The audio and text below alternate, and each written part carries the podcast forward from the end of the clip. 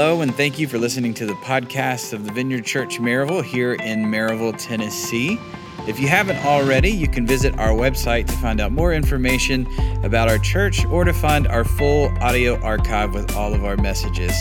So you can find all of that at www.vineyardchurch.us, or you can also subscribe on Apple and Google Podcasts. Now, let's hear this week's message. Okay, so uh, we're in Advent. This is week three of four for the season of Advent. And, and each year in the life of our church, we uh, hit the, the classical themes of Advent, which are hope, peace, joy, and love. Hope, peace, joy, and love. This is week three. So we're going to focus in on joy. That's our theme. Um, Isaiah chapter 61. Let me read you a few verses here. If you're a church kid, this will this will definitely ring a bell. The Spirit of the sovereign Lord is upon me, for the Lord has anointed me to bring good news to the poor. He has sent me to comfort the brokenhearted and to proclaim that captives will be released and prisoners will be freed. He has sent me to tell those who mourn that the time of the Lord's favor has come, and with it, the day of God's anger against their enemies.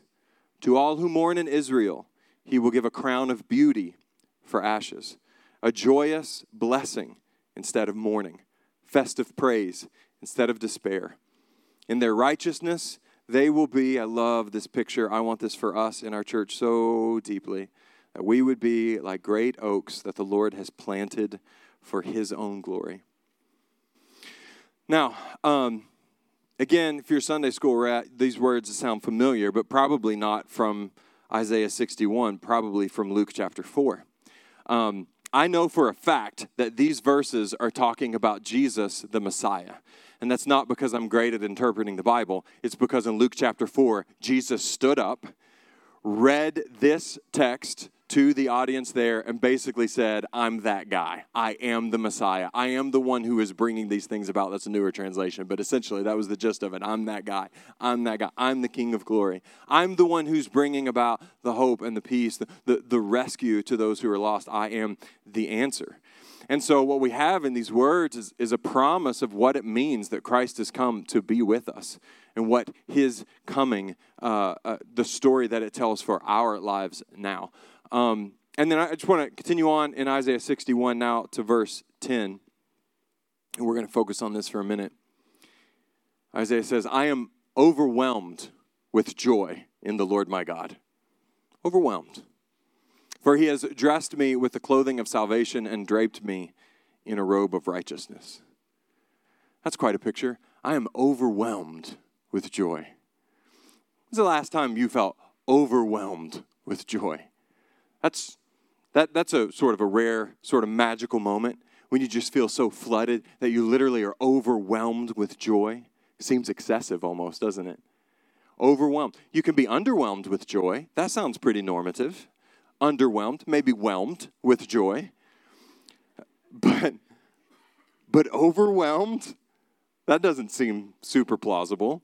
Or we could say this that's plausible, but only in fleeting moments.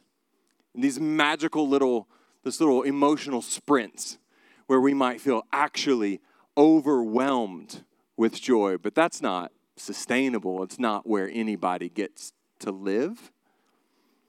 And I'm, I'm not at all convinced that that's true. I think joy has been, as much as really any idea in Christian in our Christian faith, uh, it's been mislabeled. I think there's a common misunderstanding of what joy really is. We often, uh, we often conflate or, or blend the ideas of joy and happiness. They are similar, those concentric circles overlap. I don't deny that. They're not the same thing. Hear me on this joy, happiness, they're not the same thing. And, uh, you know, look, this is something that we've discussed a lot over the years this distinction that needs to be highlighted between joy and happiness. If you've been in our church for a very long time, then you've heard me talk about making this distinction before. If you've been in our church for a very long time and you haven't heard me talk about that, then you should pay more attention during the sermon because I've said this a number of times. But it's worth coming back to over and over and over again because keeping joy and happiness straight is vitally important. I'm not sure it isn't getting more difficult to do in our current context because I think as a baseline, people are becoming increasingly desperate for either one of them. I'll, I'll, I'd love some joy. I'll, I'll happily settle for some happiness. And that desperation, I'll take what I can get, I think conflates the concepts even more. So we're going to do a little work here to make sure we've got them parsed out. Um, I think of it this way as a shorthand joy is calories, and happiness is caffeine. Joy is calories. I know we're like, if you're trying to maybe drop an LB or two, which by the way, don't try in December, but if that's what you're working on, you think, oh, calories is bad. No, calories are, we actually need those, okay? Joy is calories, happiness is caffeine. Um, just a bit about this. You probably already know this. I don't mean to insult your intelligence, but just in case you didn't already know, it is actually a myth that coffee gives you energy. That's not true. Many of you know that. Again, fuel for humans is calories. That's what we run on, that's our fuel. Black coffee is zero calories. Now, I know by the time some of you walk out of Starbucks, it's about 1,200 calories. but black coffee is zero calories, no energy, no fuel. The way caffeine works is it blocks the signal from your brain that tells you that your body is tired. That's how that's all it does. All right? It's not fuel. It's just how we lie to ourselves. That's what we do. Your body says, "I'm tired. I need a nap. Just give me a minute and let me rest." It's like a check engine light that we unplug with coffee it's not real fuel. Okay? Happiness, same thing. Not real fuel. Nehemiah 8:10 says that the joy of the Lord is our strength. That's that's something. Joy is strength. It's real calories. It's actual fuel. It's something substantive and real. Happiness, on the other hand, is just caffeine, zero calories. It's just a feeling. And that doesn't make it bad, don't mishear me. Um, I like happiness and I like coffee. I try to have some of each every day. It's great. Happiness is good. I want to be happy. I want you to be happy. It's a good feeling. It is. But it's just that. And by itself, it lacks any staying power. Uh, it's fleeting, is what I'm saying, because it is just a feeling. Or maybe even it's something less than a feeling. Um, maybe in some cases it's just a diversion, it's just a distraction to block our view of reality. Which is why we are inclined to abuse it like we do caffeine. Um, Jesus said, Seek first the kingdom of God. If you and if you again Sunday school rats know, oh, if you seek first the kingdom of God, it goes on to say, then all the other stuff gets added. You know, it comes along the way. First, we seek the kingdom of God. A lot of people are seeking first happiness. And that, you know, checks out. Again, we all want to be happy. There's nothing wrong with being happy. I want you to be happy. Life, liberty, and the pursuit thereof. Happy's fine. Okay. But when we pursue happiness first as the end, it leads us down often dark paths. Dark paths, here's a very, very churchy word for you. Uh, the Bible calls it debauchery, is where ultimately that leads to. That's using happiness as a drug, and it leaves us empty. It just does. We keep trying, we go back again, looking for that dopamine hit of happiness, and it just leaves us worn out. Um, the reason why we do that, I, and it's totally rational, is I can't create joy it's not something I can conjure up, no matter what I do. But I can manufacture some happiness. I got a whole list of ways I can make that happen. And I can be happy, at least for a while. And that's a real temptation. And I say temptation, again, not because it's wrong to be happy, but because it is wrong to accept it as a replacement for joy. It is a cheap counterfeit of real joy. Joy has an anchor. Joy, hear me, does not collapse every time something bad happens. Joy is able to survive alongside of our problems. Alongside of our grief. It has a real anchor. Happiness can't sustain in, in those moments. So, joy isn't happiness. And while we're doing this, we'll clarify a couple other things. Um, uh, here's another way to say something a little bit different but similar joy isn't pleasure. Okay? Um, pleasure is fleeting, joy isn't fleeting. Pleasure, just like I said, happiness, slightly different there. I know overlapping concentric circles, a little bit of a different ideas. I want to be very clear. God invented pleasure. We're not anti pleasure. Please, by all means. Okay. But, but, when we look to that to be our joy, again, we're left, that leads down that, old, that big, scary debauchery word that we talked about earlier. I'm going to read you a quote from C.S. Lewis. By the way, I love it, by the way. How there's a lot of smart people in our church, and when I say C.S. Lewis, you guys nod your heads and lean in because you're smart and you know this guy can put a sentence together. So let me read it for you. And, and this, is, this is brilliant.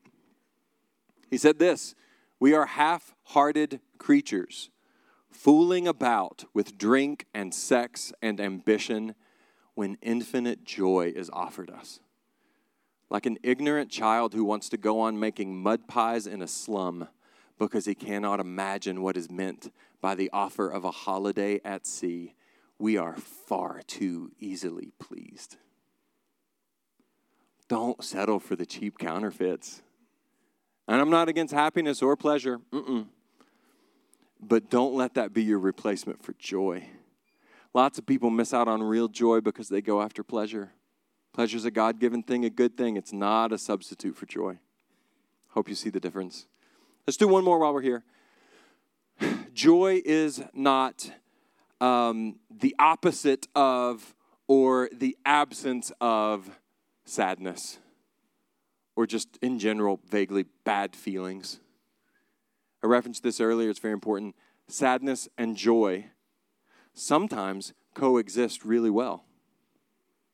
I was talking to Ginger during the announcement video. Ginger's right over here she doesn't want me to point her out, but you just saw her head 10 feet tall on the screen. I don't know why she would. But you know, if you noticed during the announcement video, she was wearing a gloriously ridiculous sweater. Did you guys notice that? It was so great. That's so great. She also told me she had to take her earrings off because she was wearing like Christmas bell earrings. This all makes me so happy. And she said, I, I feel weird wearing a ridiculous sweater like that um, while announcing Blue Christmas.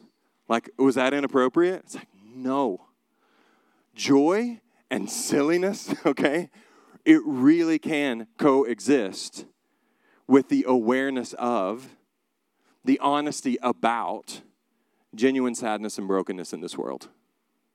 Happiness is eradicated by sadness on contact.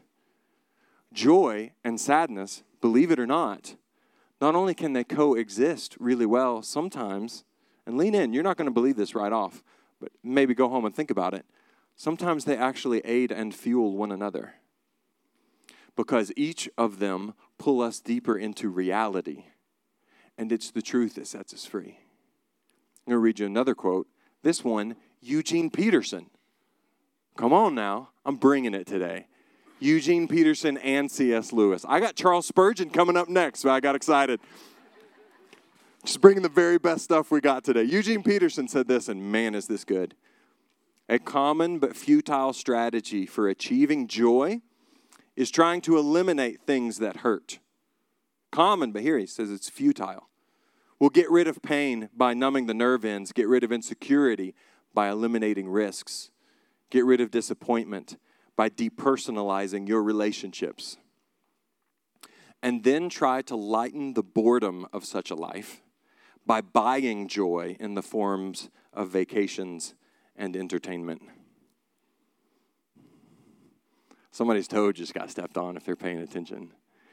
Joy is not finding ways to short circuit your sadness. Joy is not antithetical to sadness, they're not opposed to one another. And if you try to short circuit your sadness, hear me, say it in love, you have to short circuit your humanity in order to do that. You have to, in a very real way, cease to be human. You have to stick your head in the sand and ignore the reality of brokenness in the world around us and in our own lives. We do not achieve joy by short circuiting sadness.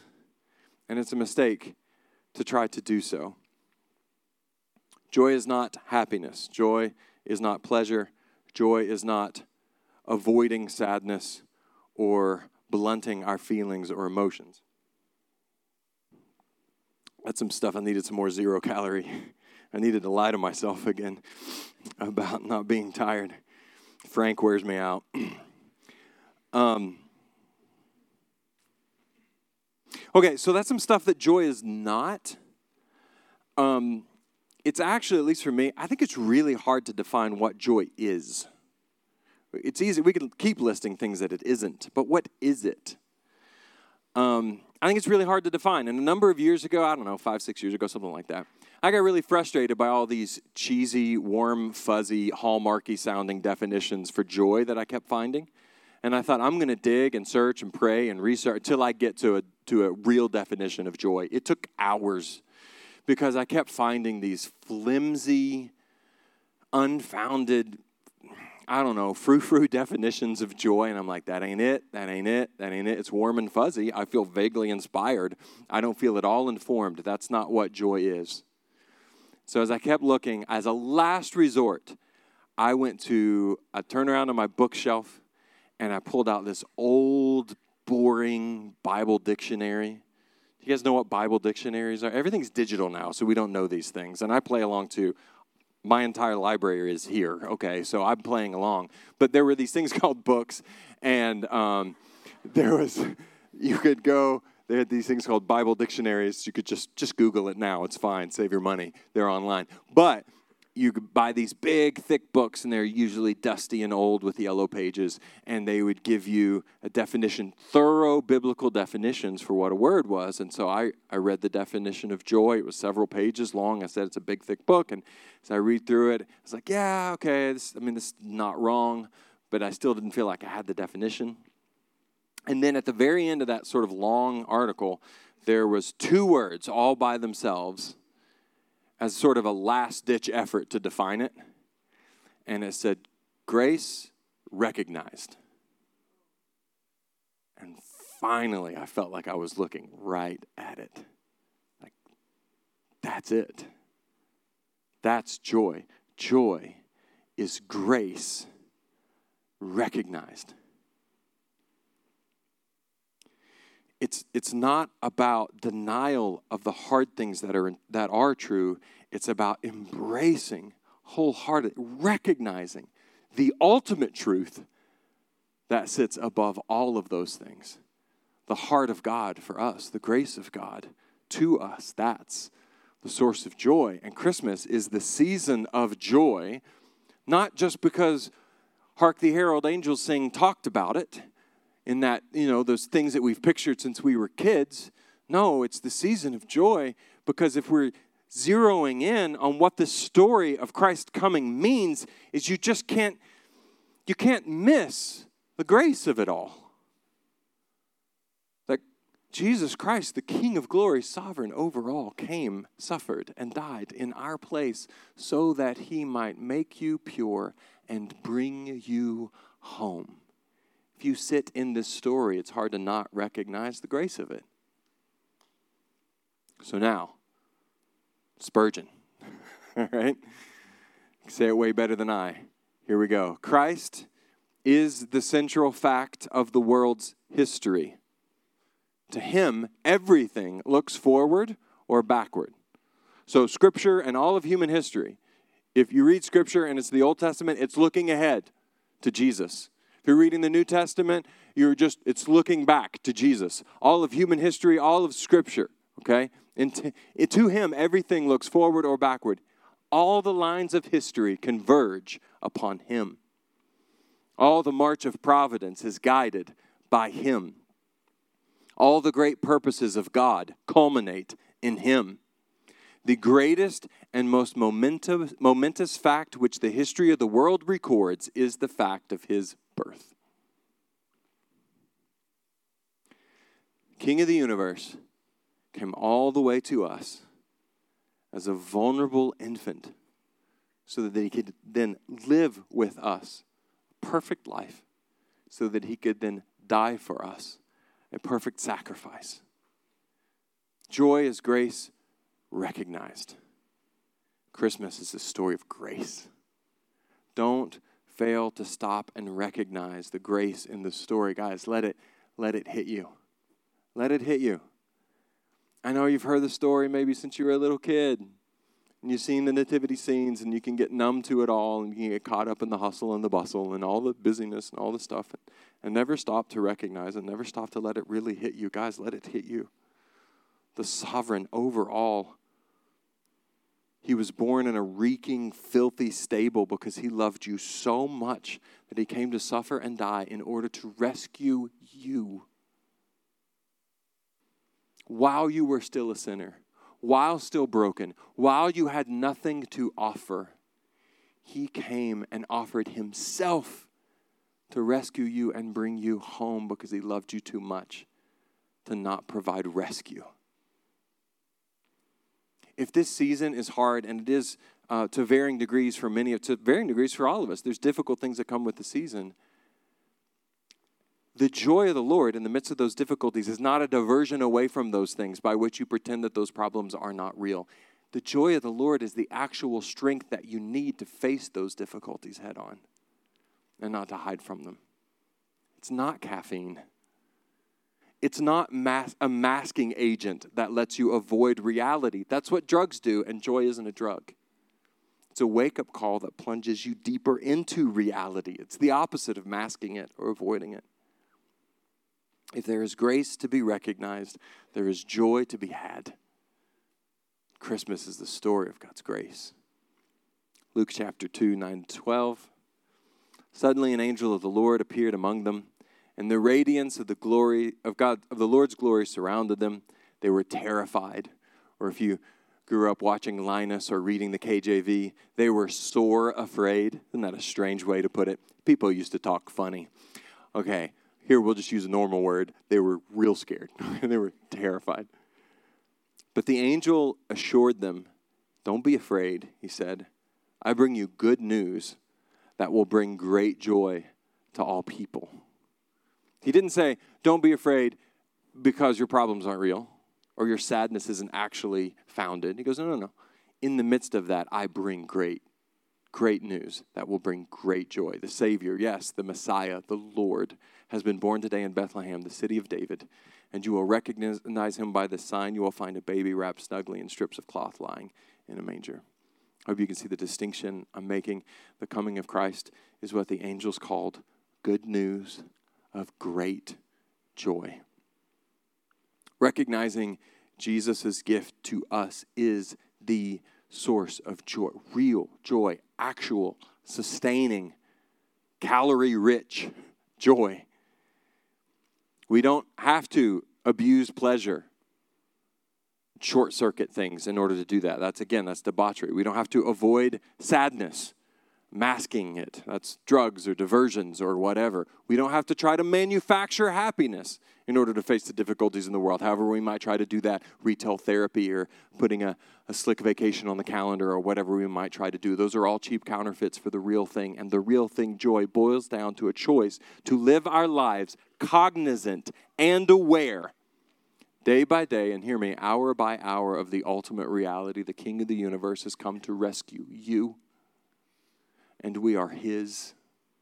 And that is joy. Joy is grace recognized. I want to read verse 10 from Isaiah 61 one more time. He said, I am overwhelmed with joy in the Lord my God. Overwhelmed. We said that seems a bit, that seems excessive. That seems like a lot. Overwhelmed. We might be underwhelmed. That could, but over, overwhelmed. That's just a that's just a flash in the pan. It's just a momentary uh, reality. It's just a magical moment that we may or may not stumble into. That's what it is to be overwhelmed. But what he describes as the source of that joy is a constant reality.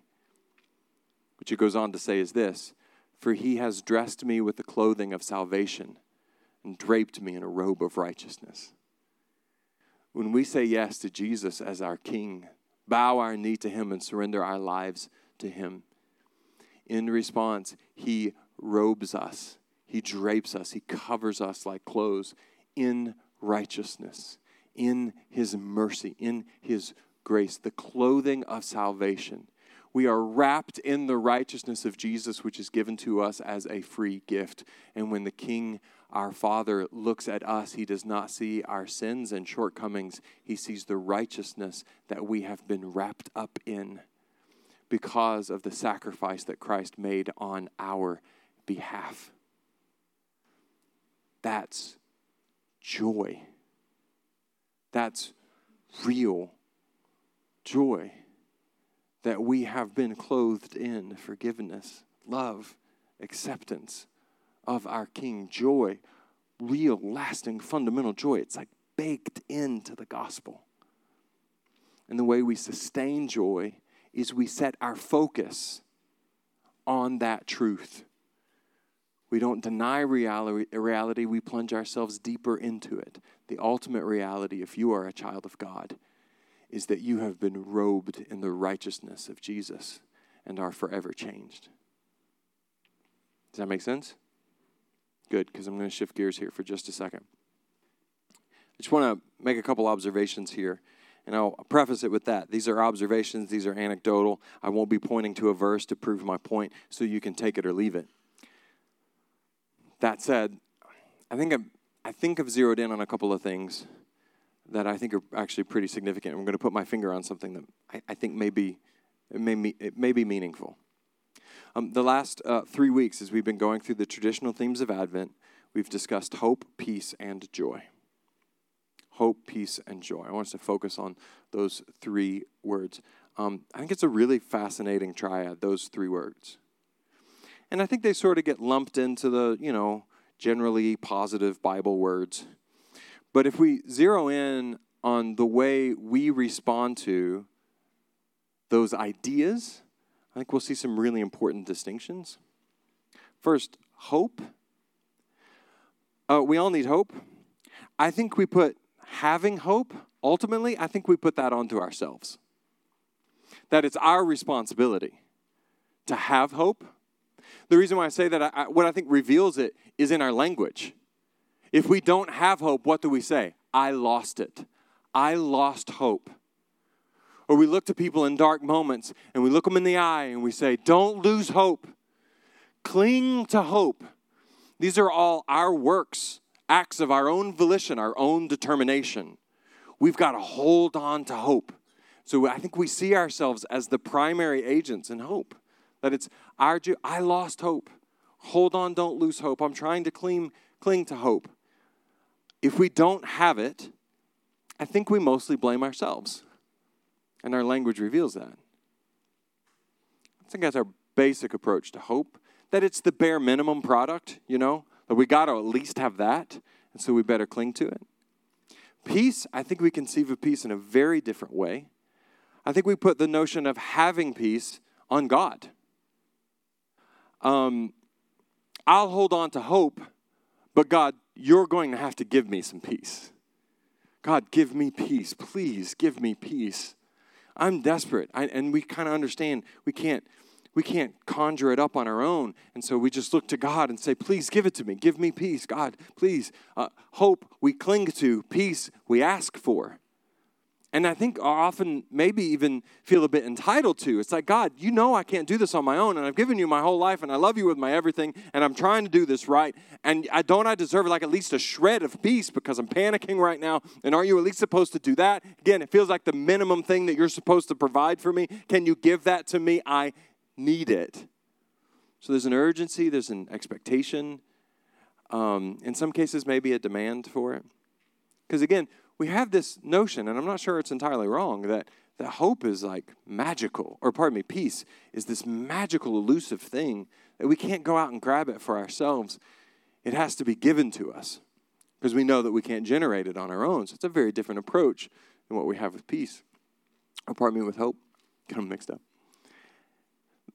Joy, excuse me, joy, I think we approach it also much differently. Joy, I think we hesitate to even ask for it. It, it almost seems like too much. Am I supposed to even ask for that? Hope you cling to, peace you ask for, and maybe even feel entitled to, and joy, well, let's not get greedy. because joy is, I mean, you got hope, that's you gotta have that. Peace, well, God said, at least give me a shred of that. But joy is, oh, that's that's a whole other thing. And let's get hope and peace sorted out first, right? Like if I can if I've lost hope, it's ridiculous to think that I might use some joy. That feels like a million steps away. And once I can get a shred of hope, then, then maybe I can get a shred of peace. And if that stabilizes, then maybe we'll get greedy and ask for joy. Just think about this. Again, anecdotal, I don't know, but I'm willing to bet that you have asked God for peace a whole lot more than you have asked Him for joy. I wouldn't be shocked, actually, if you told me that you can't even remember the last time you asked for joy. I would like to encourage us to, to stop thinking of these ideas as tiered or, or stratifi- stratified. Like you got hope as a bare minimum, hope you got to hold on to for yourself. You got to cling to hope, don't lose hope. And then from that, hopefully, God will give you some peace. You know, that's a level up. And if you're able to hold on to that for a bit and things are working out pretty well, and you're really kind of crushing it and things you're feeling kind of bold, then, then maybe you'll ask for some joy, you know, like in a, in a flash of irrational confidence. Now, I want joy too. We're, now we got the flow going. I think that's radically mislabeling all three of them. We have our definition for joy, which I told you I worked quite hard on. I mean, I didn't come up with it, but I looked for it for a long time. And I'm not, I'm, I'm not afraid to tell you, I'm quite pleased with our definition for joy. It's just two words. You can remember it. I think it puts its finger right on it joy. Joy is grace recognized. It's a good definition. But as I thought about the other two this week, and I promise I'm not trying to cut corners here, that's the best definition I can come up for, with for all three of them. Hope is grace recognized, peace is grace recognized, joy is grace recognized. All three come from an awareness of the gospel, a focus on the central truth of the universe. Jesus is King, Jesus is our Savior. And he came and gave his life in order to rescue us. Christ has come. Christ will come again. The recognition of that grace is it's the ultimate source of, I think, all hope and all peace and all joy. So here's an idea I want you to, to think on for a minute. And Aaron, if you would come help me up, I think she's going to come. There we go. Um, I want you think about this hope, peace, joy. They don't rise in sequence, they rise in unison. Now, if that ran by you, just, don't run by that. let that land, let that settle in. Hope, peace, and joy, they don't rise in sequence. Now I got one and I can get the other. Now I got two and I can go for the third one, feeling bold. They rise in unison together because they have the exact same source the recognition of God's grace to us. Um, I pointed out Josh earlier. Uh, Josh introduced me to a really cool singer songwriter guy a number of years ago, Mason Jennings. And he's got a really clever song called Keeping It Real. It's fun, it's a good one. And there's a great line in it. I love this line. He said, There's a common stipulation that there ain't no hope, but there's a tire swing, baby, at the end of our rope. It's pretty good, isn't it? That's clever. Common stipulation that there ain't no hope, but there's, I'm tempted to sing it, but no one wants that. There's a tire swing, baby, at the end of our rope. I think there's something very real there about, about life with Jesus. That we might be at the end of our rope, and that even in that state, joy might be available to us that God is so remarkable that He would put a tire swing at the end of our rope. Here's what I'm saying you can cling to hope and seek joy at the same time. In fact, the joy that you find might be what restores your hope. And the hope that you see might be what finally brings you peace. These are not separate realities, they're deeply connected. There's a dynamic interplay between the three hope, peace, and joy. They're all born of the same thing recognizing grace. So, what I would like to encourage you to do is live your life cognizant and aware of the grace of God that's been offered to you. I know this sounds like an oversimplification, oversimplification, but I want to say it clearly. Living our lives cognizant of God's grace is the source of hope, peace, and joy. Now I'm going to tell you how to do this. How do I do that? All right, I'm going to tell you. It's quick. Don't roll your eyes. Walk with Jesus. Friends, walk with Jesus. Christ on the back burner, Christ as an afterthought, Christ as fire insurance, all these things where we go about our normal day to day lives, but don't dynamically walk with Jesus. Hour by hour, with our thoughts and our prayers returning to Him again and again, like the needle of a compass returns to the north. Guys, you can't face a 24 hour day bombarded with all the nonsense and grief and, and evil that comes our way in this broken world. You can't maintain hope, peace, and joy unless through the midst of that you are walking side by side with the ultimate truth of the universe, the King of glory, who is peace and joy and hope. I would, I would love for you to do this. Wake up in the morning, and before you do anything, before your feet hit the ground, before you pick up your stupid phone, sorry, I said something bad about your phone again. Your phone's fine. No, I don't. I hate your phone. Okay, I hate mine too. Before you pick up that awful thing, you just take 30 seconds and reflect on the beauty of the gospel